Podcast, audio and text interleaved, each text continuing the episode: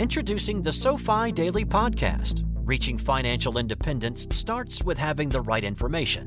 Every weekday morning, SoFi keeps you up to date with important business news, stock market happenings, and how they affect your financial life. Get your money right and search for SoFi, S O F I, wherever you get your podcasts. Hi, everyone. Harry here. Two quick notes before we start. First, as for the extraordinary chain of events involving Attorney General Barr and the Southern District of New York, where investigations concerning President Trump are continuing. That's the down the middle kind of developments that call for a Talking Feds now.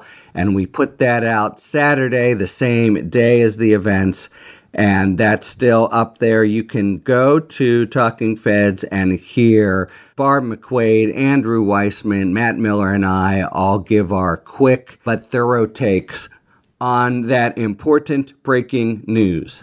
Second, so I've been checking out more podcasts lately, and one that leaves me green with envy, I mean, one that I always enjoy listening to, is the Al Franken podcast, which already is hugely popular, and you probably don't need me to tell you. Al was, of course, on the show last week, and it was a great one. The thing is that being Al Franken, he's able to secure any guest he likes, and he opts for super smart and knowledgeable people who are tops in their fields, and interesting fields, not necessarily politics like George Packer or Paul Krugman or Austin Goolsbee. So it's like listening to really smart friends talk over interesting and important topics. Plus, being Al Franken, it's often funny. So you should check it out and then come back to Talking Feds. Okay, here's our show.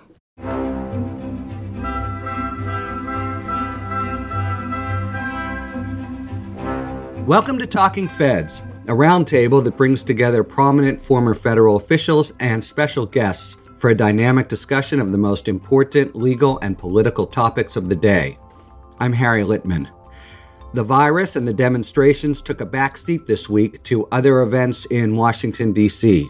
First, the Supreme Court handed the administration stinging defeats in a pair of blockbuster opinions authored by conservative justices that surprised and delighted progressives. Second, the public finally got a much delayed look at former National Security Advisor John Bolton's book, and it was every bit as scandalous as anticipated, portraying President Trump as stunningly uninformed, deeply inept, comically indecisive, roundly loathed by advisors, and dedicated to obstruction of justice, in Bolton's words, as a way of life. The White House ran to court to try to put the genie back in the bottle and deprive Bolton of any profits. Bolton himself came in for a share of criticism for having played it cute and not come forward with the information during impeachment when the country was hungry for it. Trump took it on the chin from other quarters, including former national security government officials, and his poll numbers seemed in free fall, especially in toss up states. He looked to begin to reverse that with a big rally in Tulsa for which supporters had to agree to not sue if they contracted the virus, and where Trump threatened demonstrators, whom he called looters or lowlives, that they wouldn't be treated gently as they had in Minneapolis. After the celebration of Juneteenth last Friday, the focus of reformers turned to federal, state, and local government efforts at concrete reform, including competing bills from House Democrats and Senate Republicans. And of course, the virus continued its stronghold on the country, with numbers surging in 22 states, 800 Americans dying every day, and the country on pace for 200 deaths by October. And yet, a growing slice of the country increasingly cavalier about it, and Vice President Pence announcing that the reports of a coming second wave were just media scaremongering. So, it was a very eventful week in law, policy, and politics. And to break it down, we have a fantastic panel consisting of first, Juliette Kayyem, whom we're lucky to call a regular on Talking Feds. She's the senior Belfer lecturer in international security at Harvard's Kennedy School and a national security analyst at CNN. She served as President Obama's assistant secretary for intergovernmental affairs at the Department of Homeland Security. Welcome back, Juliette. Thanks for having me. Next, Laura Jarrett. Laura, as most all of you know, is co anchor of Early Start on CNN. And before that, for four years, was a correspondent covering DOJ and all manner of legal and political issues, including really the biggest developments in recent years. Before joining CNN, Laura was a lawyer in private practice in Chicago. Laura, thanks for being here. So excited to join, Harry. Finally, Peter Baker, the New York Times chief White House correspondent and a political analyst for MSNBC. Before he joined the Times, Peter spent 20 years at the Washington Post, including a four year stint as the Post Moscow bureau chief. He's authored five books on presidential politics, impeachment, and Russia, and he is soon to come out in a couple months with The Man Who Ran Washington, co written with Susan Glasser about the ultimate DC power broker James Baker, who called the shots and choreographed the deals for 25 years. Peter, thanks very much for being here. And can we just uh, ask for a word about what drew you to Baker as your next subject? Well, Harry, thanks for having me. I really appreciate it. It's great to be with you and great to be with such a terrific panel. Baker was a fascinating figure in his time, and I think even more fascinating now in Trump's time. We had decided to do this book before Trump even showed up on the scene back in 2013 because Baker represented, I think, a different way of Washington. Uh, prior to all this polarization, a, a figure who could be both uh, highly partisan during election years. Just ask, uh, you know, Michael Dukakis, Bush v. Gore, among others, right? Exactly. And yet, then when things, when the election was over, he would turn around and negotiate deals with Democrats to save Social Security or end the Contra War. And he, he was one of those rare figures who had his hands in almost every major thing that happened in Washington for a generation. And then I think his story has only become more interesting with the advent of Trump because Trump is so much the anti Baker. And the story of how Trump has sort of taken over the Republican Party and changed it from the, the Baker Bush model is a story of our times in some ways. I was lucky enough to get an advance copy here, and I can attest it's a really great study of insider politics and as well as sort of a very smooth and engrossing read coming out again in September. All right, let's just jump in with the big decisions from the Supreme Court. So, what happened? We've come to see the confirmation of Kavanaugh and Gorsuch as cementing a monolithically conservative court, and yet they dealt Trump two surprises this week. What do you account for for these results? Well, um, I can start with the Dreamers just because that came out of my department. I always am wary of thinking that we're going to be thrilled by a Supreme Court for longer than a week. There's good cases depending on your politics and bad cases. We have an abortion case coming up. I don't know if progressives are going to be thrilled about the court next week. But I do think something's important about the Dreamers case and the DACA case that really is about less about law than I think about sort of good government. Technically, it's a sort of uninteresting case until the last three pages. It's not a romantic opinion. It's not about their contributions to society. It is just technically what is an agency, in particular, an agency with broad powers within the homeland as compared to, say, the Department of Defense? What is its obligation of sort of due diligence before it makes such a decision? And so it ultimately ended up in basic administrative law land about it was arbitrary and capricious for Elaine Duke, who was the acting secretary at the time, to essentially, in a three paragraph memo, uh, impact the lives of close to 600 or 800,000 dreamers. And that any attempt by that later Secretary Nielsen to remedy that through a lot of sort of post hoc justifications were simply intolerable at that stage because the damage had already been done. So if you're going to have horrible policies, you have to enact them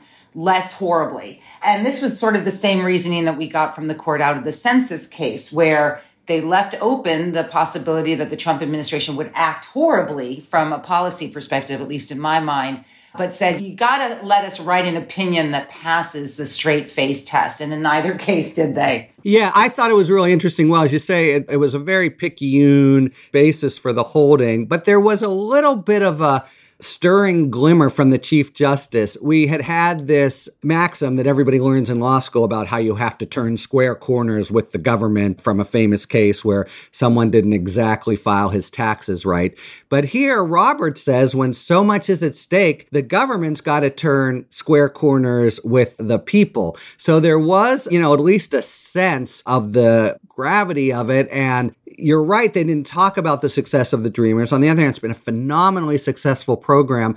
And I felt a lot of the coverage, we saw the Dreamers walking down the Supreme Court stairs after the argument, and it was stirring. You felt proud in a way that's been very rare in the last few years. Like, yeah, this country's values matter and it gets it done. Laura, you, you, you are a lawyer. One way of looking at it is just, as Juliette says, these were just such crappy arguments by Trump and the administration. Court just couldn't get there. Was that sort of your view as opposed to any kind of grander relocation of the very conservative court? Yeah, I think one of the more interesting ways to look at both the decision on DACA and the one on Title VII for workplace protections for the LGBT community is that both decisions affect real people's lives in the most basic sense, right? The the right to work, the right to live, to be able to to live free without the fear of deportation.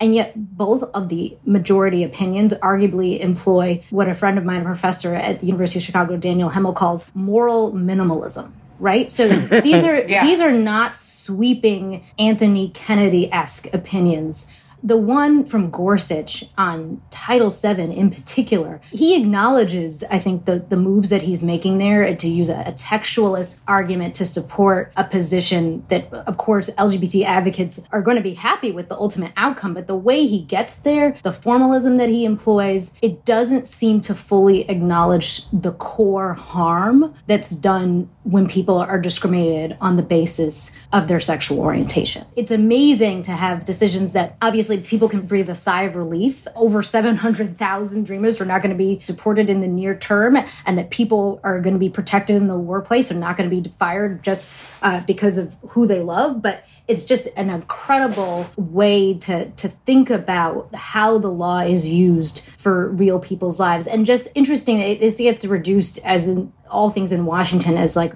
a way that the Roberts court tries to slap down Trump. And Roberts somehow has his finger on the pulse of America and he decides when the administration has gone too far. But Roberts is also the one who signs on to the travel ban opinion.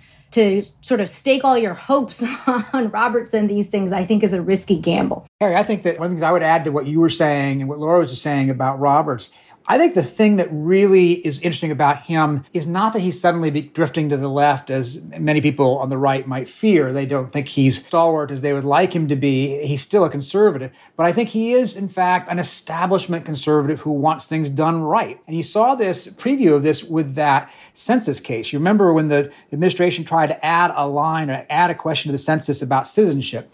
And it was Roberts who struck them down, not because he said they didn't have the power to do it, because they didn't do it the right way. And because he said that they weren't being honest with him about the reason that they were doing it. He was offended, it looked like from his opinion back then, that they were sort of lying to him in effect about the real motivation of what they were doing. And I think you sort of see the same impatience on his part with the DACA decision this week, a little different maybe on the LGBT decision. But on the DACA one, he seemed to be saying, you guys have to play fair and you're not doing it. You have to get it right you want to come back to me, then we can talk about it again.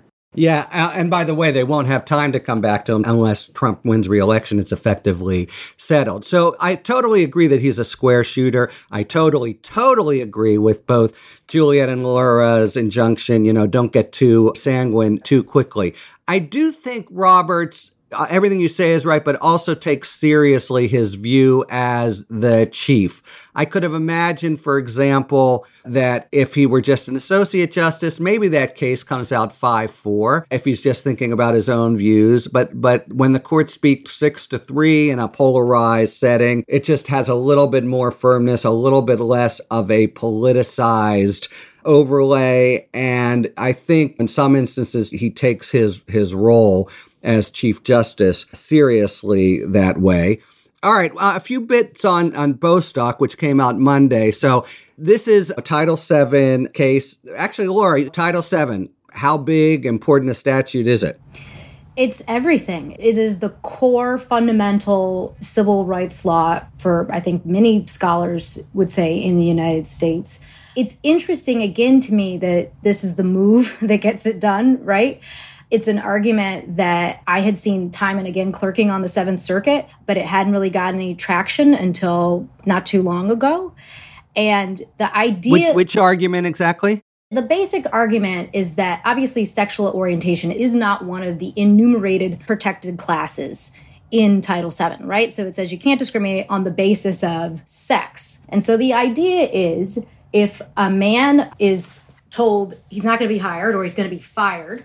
A gay man is told that that that's a title VII violation because if it was a woman he wouldn't be fired. So it's sort of an argument the advocates have been making for a long time. They thought it was elegant and sort of had a natural appeal. And it turns out with gorsuch it worked. And he had sort of signaled this even before he was confirmed that this is the way he might vote on this. But again i just there's some questions there about what it means for people who identify as bisexual I think that there are some repercussions that the dissenters pointed out that certainly judicial conservatives will attach to what this means for bathrooms, cultural issues that people find alarming. So we'll see how it plays out in litigation on the ground in the lower courts where this is going to come up regularly. But there's no question this is the fundamental civil rights law in our country that now has a radically different meaning. I'll take it another step, at least from Gorsuch's view. I mean, I agree that there's a sort of bloodlessness and, and technocrat aspect to the methodology, but the conclusion is as sweeping and tub thumping as can be. It's that always, I'm an originalist. And what, what I mean by that is in 1964, it already banned that discrimination, but the legislators didn't realize it. The courts, Alito in dissent talks about 30 decisions. So it really is a kind of a, of a blueprint for the incorporation of social progress and ideas and kind of moral advances in the words of an individual statute. So I, that's like consistent technically with originalism, but it's sort of not what we think of as originalism, right? I mean, it really is updating it morally to, to keep pace with, with social advances. One of the things that'll be interesting to watch is how the president talks about this at Tulsa. He basically let the LGBT ruling go without much comment, partly because I think Neil Gorsuch, his appointee, was the writer of it, and therefore attacking it would be uh, a little problematic for him. He went full throated against the DACA opinion and then against the court generally in that regard. And it may be interesting to watch him pivot because one of the arguments he's had with his base has been I am your guy for getting the courts back on our side. I have put in nearly 200 appointees, including these two great Supreme Court justices. And he's going to now end up having to either find a way to pivot in, in, making that argument or explain basically how one of his Supreme Court justices went so wrong on an opinion that might be very important to a lot of his supporters on the right. yeah, I, and his lawyerly response to it, of course, was, "Do you get the impression that the Supreme Court doesn't like me?" it's all, it's all uh, about him. All right. Well, fifteen opinions yet to come. The abortion one, as Juliette says, obviously the huge Trump cases themselves. So, you know, everything's been topsy turvy this whole year, but the Supreme Court, late June, still coming in with the big opinions, and the next couple weeks will show quite a bit. All right. So, John Bolton, the room where it happened, his 17 turbulent months with the president. So many kind of lurid details. Let's let's start at a kind of larger bird's eye view. Peter, you've written a lot about this. What do you think mattered more, both for the current climate, but also just history? The reaffirmation of all the Ukraine story that was the basis of impeachment, or all the other stuff, China and Turkey and the insider White House stuff, which which is the more important or damning? Well, I would go with a bigger picture. I think what he does, in effect, with this book is put the Ukraine chapter into a larger context. And the larger context is a president who doesn't see the lines, who doesn't see the borders and the boundaries other presidents have seen, whether they're legal or simply traditional or moral or ethical or whatever phrase you want to use, other presidents have refrained from doing a lot of the things that this president has done. We've seen that time and time again. What John Bolton is doing with this book is saying, hey, from the inside, what I saw was Ukraine was just a part of the whole pattern here of obstruction of justice as a way of life. And he's saying that the president uses his office to his own personal and political benefit even at the expense of the nation's interest, which is a heck of a charge. Now, remember who John Bolton is. This is not some screaming liberal. This is not some never Trump or Republican who's drifting to the left. This is a hardcore, hard line, hawkish Republican conservative who has not changed his ideological stripes, not change his mind about uh, politics, but finds that Donald Trump to be wanting from the right, not just from the left. And I think that that's a really interesting moment. Now, I know a lot of people aren't going to like him. He, to many people, is a flawed messenger. He's obviously vilified by the left for not coming forward during impeachment. He's vilified by the Trump right right now for being a traitor, to use the word of the Secretary of State. But what's more interesting to me is, is I'm less interested in John Bolton than I am in what he's telling us about our president. But Peter, was there anything in that book, and I, I have not read it, but is there anything based on your reporting that you found surprising? And I mean that in the sense of, is there anything that is inconsistent with all of the other reporting about this president over the past three and a half years. And maybe it's a maybe it's a sign of, of, the times and and something that we should actually find disturbing that all of the things that Bolton says about what the president allegedly said about the concentration camps housing the Uyghur Muslims and some of his other claims. I mean, even the claim that he pressured Xi, pleaded with him to help in the 2020 election. That under any other presidency would be like huge breaking news, huge banners. I mean, we would be going crazy with that. It barely registers, at least in my estimation right now. And maybe it's because there's too much going on, but maybe it's because we become sort of habituated to some of these things. And so I, I just wonder, like, was anyone really shocked? I mean, we we call this like a bombshell book. Was it? Was there anything in there I think that was that was surprising or inconsistent than any of the other reporting that has already been out there? And the other thing that just is so striking to me is that he was there for 17 months. He was there for 17 months and yet he's so troubled now that the man is not equipped to lead the office. Well, what was he doing for all of those months? I understand that he says he was thinking about leaving, he was thinking about resigning, and we obviously have to report on the things that he says because these are the facts that have happened, and this is the only person who's really had that level of access to reveal what was going on behind the scenes. But I think that there there have to be questions fairly about a person's credibility who stays in that job for 17 months and now says he thinks that, that he's not fit to be the president. Yeah, I think you, you, you raise a good point, a very good question. And I think in some ways you answer the question too. Is it inconsistent with our understanding of who this president is? No. We knew he was not a particularly astute history student, for instance. And in this book, John Bolton tells us he didn't know that Britain is a nuclear power. He didn't know whether or not Finland was part of Russia or not. Did we know that was it a surprise that the president says that journalists should be executed? Well, it should be a surprise. I mean, I think, yes, you're right. In some ways, it's not a shock, and yet it should be anyway. It's not surprising, but it still should be shocking. We should still find the energy in our lives to look at some of the things that we're being told here and say, holy moly, that's just not something we hear from a president or see a president do. And just because we've seen a lot of it the last three years shouldn't diminish the importance of what he's telling us. And to your point about him, I think it's interesting. This is a question that goes to a lot of these people who have worked for President Trump. They go in there, and I think that many of them, anyway, convince themselves that they can make it better. They don't. I don't think anybody's fooled at this point about what it's going to be like. They know he's erratic. They know he's impulsive. They know he's going to tweet out things that are going to make things go nuts. And they know that at some point or another, he'll probably be fired because that's the end result for almost everybody except for members of his family. And so they convince themselves, I can do things that will make it better. The difference, I think, between him and, say, some of the early figures like McMaster and Mattis and Tillerson, I think those guys felt like they were trying to keep the whole thing from coming off the rails. They saw mm-hmm. themselves as guardians of of the system to some extent. Bolton, I think, is different. I think he went in because he has a strong philosophical or ideological set of beliefs, and he wanted to achieve some things that he thought he could get done, even while he knew the president was going to do other things that he didn't like. Yeah, it's just like Bill Barr. A little bit like Bill Barr, right? Yeah. And in this case, he, he, wanted to get out of the INF treaty. He wanted to get out of the Iran Accord. He wanted. He's a he's a fierce opponent of internationalism and international accords, and so he he got us out of like a half dozen treaties or something during his time. So while he paid a price, you could argue, or he turned a blind eye to things he shouldn't have, or whatever. If you want to look at it from his point of view, he got some things done. And he also, in his view, kept things from getting worse with what he saw as foolish diplomacy with North Korea and, and Iran and so forth. But you're right. It's not like he could have fooled himself into thinking that President Trump was somehow different and woke up one morning and say, holy moly, who knew that this is what it was like?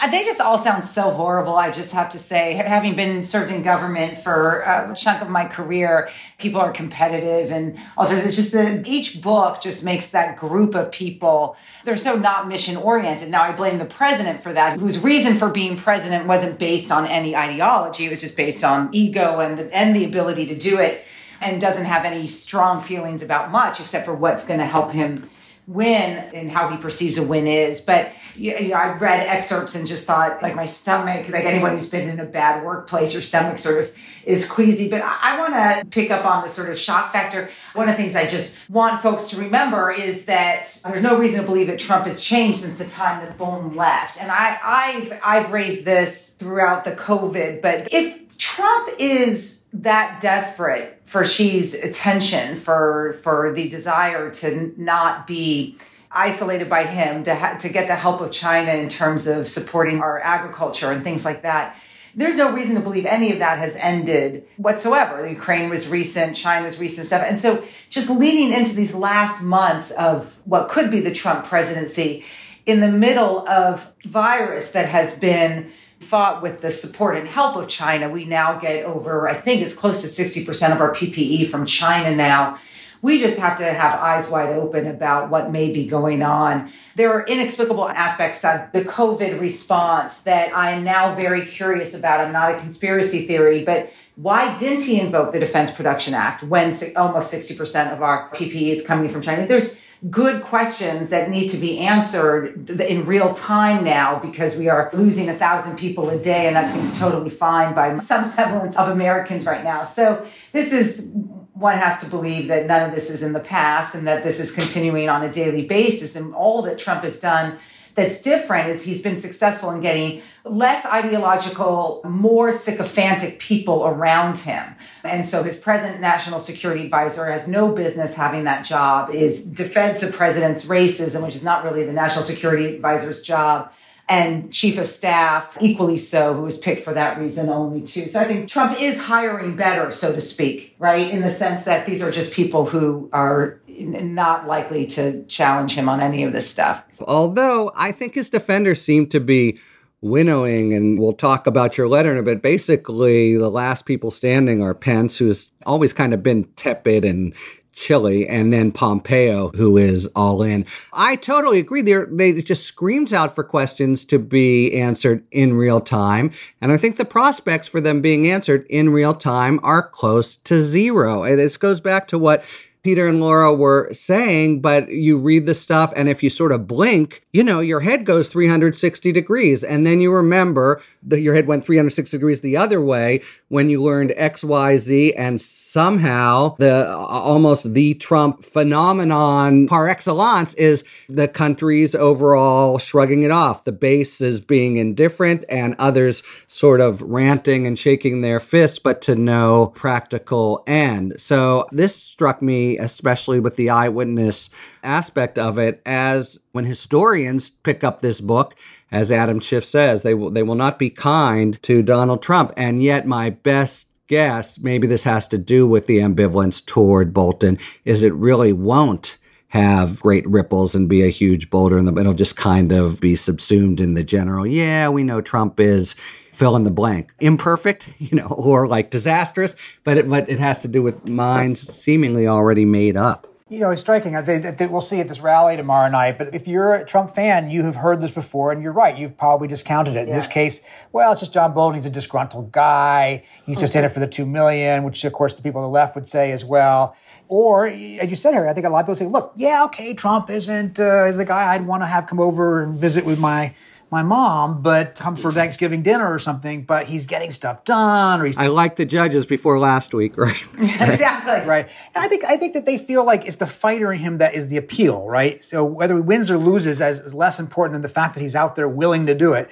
And they sort of thrilled to the fact that he's making the establishment, including the media, get all worked up and, and I so forth. I quite agree. I mean that that's the, the corollary of what Juliette said. He wants to win and they want to see him win against people who have had their boots on their necks. But boy, what a huge topic. And it's just, it really is disconcerting that the country is not going to know everything or come to resolution in real time, as you say. It'll be hopefully, just hopefully, the stuff of history. Yeah, but the, the thing I want to add to that. I think one of the interesting phenomena about Black Lives Matter, you look at the polling in terms of just the shift in support for Black Lives Matter, which if you asked me if I had opinion on it before, it might have been no, no opinion. But what's interesting in the last couple of months, and it may be related to both Trump becoming an increasingly embarrassing figure publicly, uh, but also the nature of race relations and police misconduct is that shame seems to have returned to our lexicon and I'm loving it. Yeah. This is true of terrorism as well. Uh, that's the field I grew up in.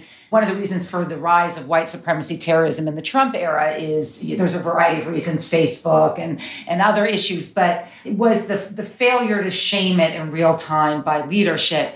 And I think what you're starting to see is the inability of people to disaggregate the shamefulness of Trump from a race perspective or many perspectives with voting for Trump because of the judges or the economy. This is, of course, most people who follow it know this is, you know, the Never Trumpers and the Lincoln Project and all these groups that have formed. But I love it. I, I think shame is a very important aspect to an agenda that is more representative of America right now. I think we have to understand the Trump voter. We have to get to know the Trump voter. I think we have to minimize the Trump, Trump voter from the perspective of someone who's a Democrat. I know people on this phone call are not necessarily as political as I am, but whether it's in white supremacy terrorism, it's in race relations, or it's in just the conduct of a president towards the world, which we've now seen exposed by Bolton. I like an America with a sense of shame. I do. I think it's I think it's a good movement. It's just interesting to think about why now and what that impulse is that has now been sort of exposed in the most robust way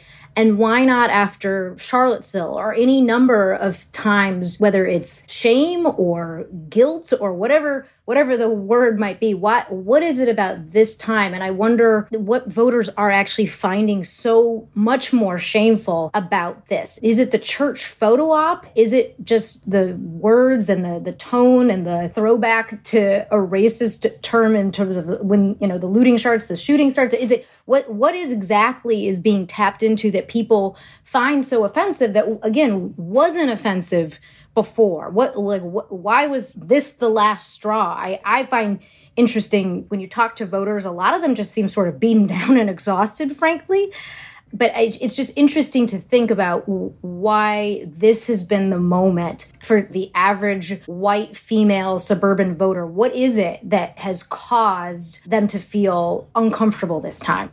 So true. And, and I would add the another word kind of returning to the lexicon, at least I felt this in the DACA cases, pride. Some sense of what matters in America and what the values are and why trampling them is not what we stand for. For now, it's time for our sidebar function where we take a moment to explain some of the concepts and relationships that are foundational to events in the news but aren't typically uh, explained on, on other shows. And today we have none other than Frances McDormand here to explain an, an important news concept. Most everybody knows who she is, which is fortunate because this is her own pithy thumbnail description. To quote, Frances McDormand has a New York driver's license, TSA pre-check, and over 40 years in the entertainment business. And now she also has the credential of being able to tell us about lawsuits like the one that Robert Mueller brought against Russian actors who we still haven't apprehended and we doubt we will, but for conduct by foreign nationals on foreign territory. When can the United States bring criminal charges against foreigners for conduct outside of the country? Generally, U.S. criminal law is limited by territorial jurisdiction. In other words, crimes are generally tried and punished according to the laws where the crime took place. This usually means that federal criminal laws apply only to crimes committed in the United States. But in some cases, federal prosecutors prosecute foreign nationals who, while located outside of the United States, engaged in conduct that violated one or more U.S. criminal laws. For example, as a result of the Mueller investigation, the Department of Justice brought charges against the Russian Internet Research Agency and Russian nationals for conspiracy to influence the 2016 elections and assist candidate Donald Trump. The Supreme Court has held that there is a presumption that U.S. laws apply only within the territorial jurisdiction of the United States. However, when Congress clearly expresses an affirmative intention to broaden the reach of such laws, it has authority to do so. In other words, when a particular criminal statute expressly or impliedly authorizes its application beyond the territory of the United States, prosecutors may validly target criminal activity committed outside U.S. borders. A surprising number of federal criminal statutes have such extraterritorial application. These include the Foreign Corrupt Practices Act, the Racketeer Influenced and Corrupt Organizations Act, commonly known as RICO, and various anti money laundering and criminal fraud laws. Extraterritorial enforcement of these laws is fairly rare. However, this is likely due to practical challenges and diplomatic considerations. In the case of the alleged Russian international computer hacking and bank fraud schemes, for example, the cases are complicated by Russia's refusal to extradite its citizens to the U.S. for prosecution. Indeed, the Department of Justice recently dropped charges against the only Internet Research Agency defendant that appeared through lawyers in a U.S. court. This was Concord Management and Consulting. In dropping the charges, Department of Justice lawyers explained that the difficulties of prosecuting the foreign entity, classification issues, and the inability to enforce punishment against Concord all weighed in favor of its decision not to further pursue the case. For Talking Feds, I'm Frances McDormand. Thank you very much, Frances McDormand. Her latest movie project, by the way, is Nomadland. It's about a movement of older Americans who have chosen to live in their vehicles and have joined the modern workforce of our country. It is supposedly soon in theaters near you, but as Fran says, not exactly sure how that's going to happen. Okay, we talked about Tulsa a little bit, and you know, that's a pretty interesting situation because he's been kind of muffled for months, and now there's the sense of we're unleashing the tiger and he's and he's roaring into Oklahoma.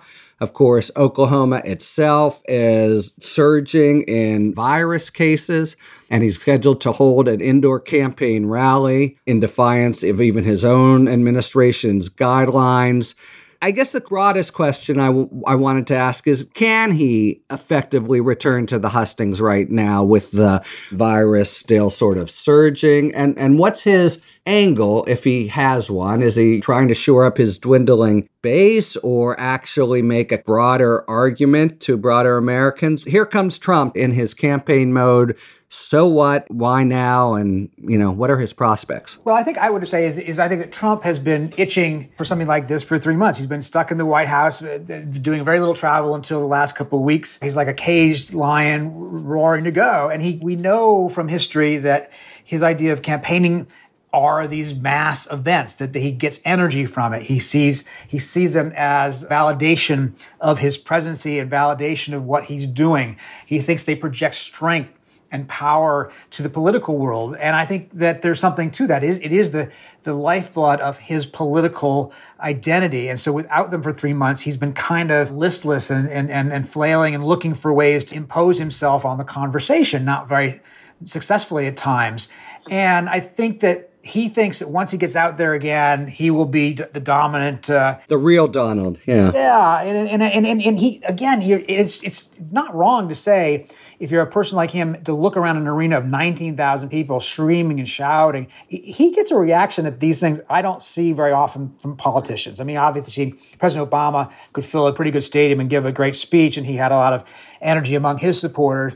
But beyond Obama, I don't think I can think of too many politicians who get the crowds and the energy that he does. Now, that doesn't mean it's a majority of the overall population. Obviously, so far by polls, it's not but it is a political strength and it plays to him, it empowers him, and it, it's what he thinks he needs to, to get back out there and, and kind of reclaim some ground that he's lost in these last few months. Well, and the other thing is, of course, look, the re- reporting shows he did not like the optics of him being hunkered down in the bunker. And so this gets to just the pure imagery that he wants to get away from. Not to mention, as you mentioned, Peter, just the pure energy that he gets from our coverage of lines that have been out there knee deep for days, all waiting with bated breath to see him. I mean, what what a better ego stroke for somebody who so wants that love love and attention. The difference this time, of course, is that we are still in the middle of a pandemic, and every single public health expert out there has cautioned about having this rally, especially when they're not going to require masks and they're going to be packed in there like sardines.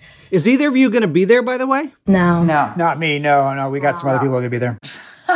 Don't go. I know both of you. Whatever you say, don't. Look, um, I mean, the irony, of course, on Laura's point is if it happens, I'm definitely, you know, as someone who spends a lot of time advising corporations and knows the lawyers and insurers who worry about things like this, I am still in shock that BOK is still going forward with it as we speak. The Supreme Court essentially just punted it back to the facility. The Supreme Court in Oklahoma said, we won't stop it. But the failure of the Trump campaign to have health and safety uh, standards is a contractual one, not a constitutional one.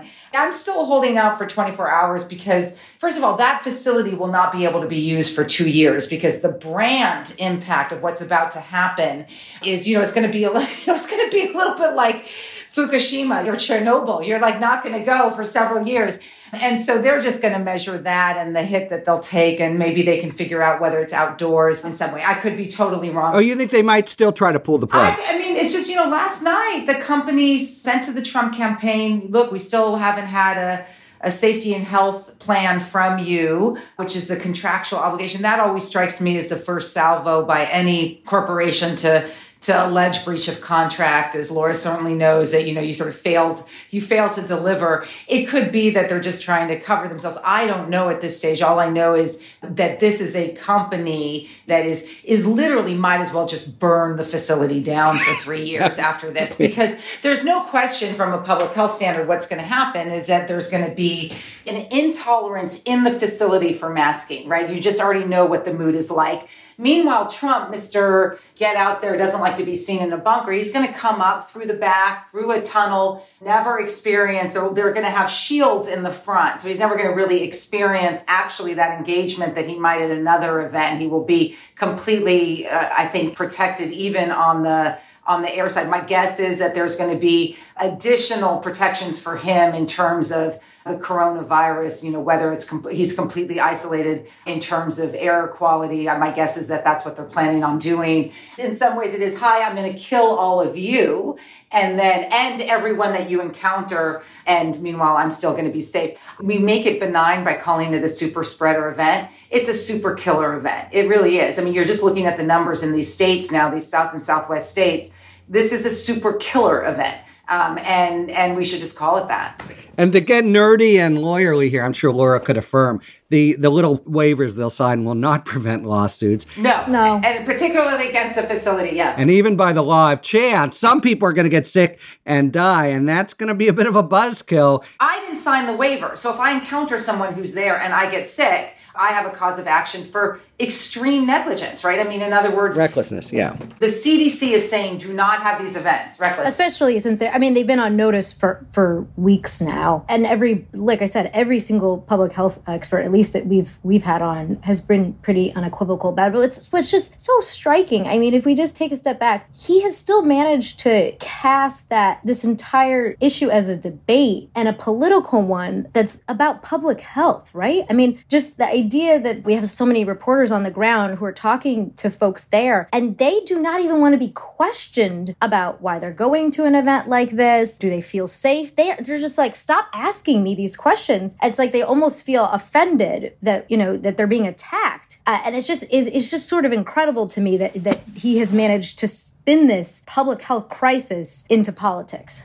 And by the way, politics into public health crisis. There'll be demonstrators there that he is going to jump up and down and call left wing looters when his own government says there's really nothing to that at all. But I think that's a theme that we'll see continuing in the campaign if indeed we're sort of at the advent of the Trump campaign season. We got a couple minutes to talk virus, which is, of course, related to Tulsa, but so many causes for concern. The task force seems dwindling or in embers. Fauci and he apparently don't even talk anymore. You have a weird red blue dynamic where red governors take it as important for their loyalty to Trump to just downplay the virus for the most part, with some exceptions like Ohio. So, Julia, let me let me zoom in on you here. You said every state is reopening the wrong way. What do you mean? And do you think that a you know a strong second surge is basically inevitable at this point? Well, so the, not all states are the same. Look, all of the states reopened before even the sort of lax criteria that the White House had established early on to reopen. If you just look at how quickly states reopened, even New York phase one, and you compare it to Europe and you compare it to Asia, they were in really much more aggressive social distancing than we were. And, and, you know, we were still able to go to markets and stuff. But that's, I don't want to say that's okay. It's just, I just, you know, you take the world as it is. We're a different kind of country. And, and, but that doesn't mean that there aren't good ways to open up early and bad ways. And so now what you're seeing is the division between good and bad ways. And you're seeing the consequences of it in the South and Arizona and other places like that. So it's just important that people that this is the first surge for those states. In other words, just because of the timing of the virus, this is in a second phase. The, the second wave we would anticipate some sort of drop off in August and September because of the natural drop off of viruses. And then you'll probably see a combined flu COVID sometime in October, which could be stronger because it would be with the seasonal flu. So what we're likely to see is 1,000, 800, 600, 1,000 deaths a day in the United States, making 250, 300, if not 400,000 dead by the end of 2020, very likely and then sort of it comes with a vengeance. So we're just going to be adapting at all times. You know, you're starting to see in Asia, Beijing had to close their schools again, Israel had to close their schools again, and we're we're doing this blind without a strong testing. So it's going to be sort of like an acceptable bad, though. I mean, you just see what's happening as we just sort of responsible people act responsibly, responsible leadership acts, responsibly, responsible CEOs act responsibly, and hopefully that that is enough to protect more people than might otherwise be exposed given the lack of federal interest in this. Yeah, I mean that's the big point that I maybe it's a closing point for Laura or Peter. It does seem some of this is at a bureaucratic level that might not be visible to the public, but it really seems like the federal government is just AWOL here in any kind of day to day management of the risk. Is that your sense? I mean, part of the issue, I think, just quickly, is that there was never any coordinated, coherent federal plan to start. And so as a result, we've seen sort of a patchwork of decisions made at the local level, some more aggressive than others, like in New York, where I am. I, it's been very different than it has been in a place like Florida. But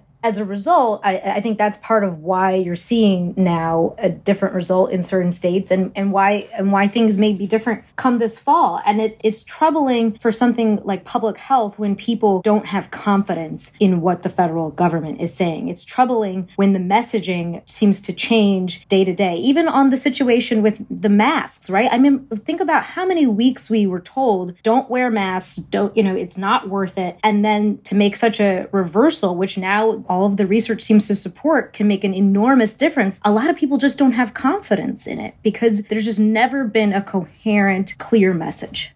Man, there's a lot going on, and I feel we could go for hours, but we're we're at an end. It's our final segment. We take a question from a listener, and each of the feds has to answer in five words or fewer. Our question today comes from Grace Nguyen, who asks why didn't Bolton testify at the impeachment trial? Wasn't it his legal obligation? Feds? Uh, Bolton, House Democrats, Senate Republicans. Good. We're to yeah, uh, we're left over. Yeah. Two million dollar book advance. Laura? Washington in action. And I'll go with Republican senators gave a pass. Thank you very much to Peter, Laura, and Juliette. And thank you very much, listeners, for tuning in to Talking Feds. If you like what you've heard, please tell a friend to subscribe to us on Apple Podcasts or wherever they get their podcasts. And please take a moment to rate and review this podcast. You can follow us on Twitter at Talking Feds Pod to find out about future episodes and other Feds related content. And you can also check us out on the web, talkingfeds.com, where we have full episode transcripts, or on Patreon, where we post discussions about special topics exclusively for supporters to thank them for paying $5 a month to help us with the cost for this podcast. Just up there now is my conversation with Natasha Bertrand about her new article about far right Boogaloo members and the violence they seem set on sowing in demonstrations. Submit your questions to questions at talkingfeds.com, whether it's for five words or fewer, or general questions about the inner workings of the legal system for our sidebar segments. Thanks for tuning in, and don't worry, as long as you need answers, the feds will keep talking. Talking Feds is produced by Jennifer Bassett and Rebecca Lopatin. Our editor is Justin Wright. David Lieberman and Rosie Don Griffin are contributing writers. Andrea Carla Michaels is our consulting producer, and production assistance by Sam Trachtenberg and Sarah Philippum. Thanks very much to Fran McDormand for explaining to us when the Department of Justice can bring criminal charges against foreign nationals for conduct abroad. Our gratitude, as always, to the amazing Philip Glass, who graciously lets us use his music. Talking Feds is a production of Delito LLC. I'm Harry Litman. See you next time.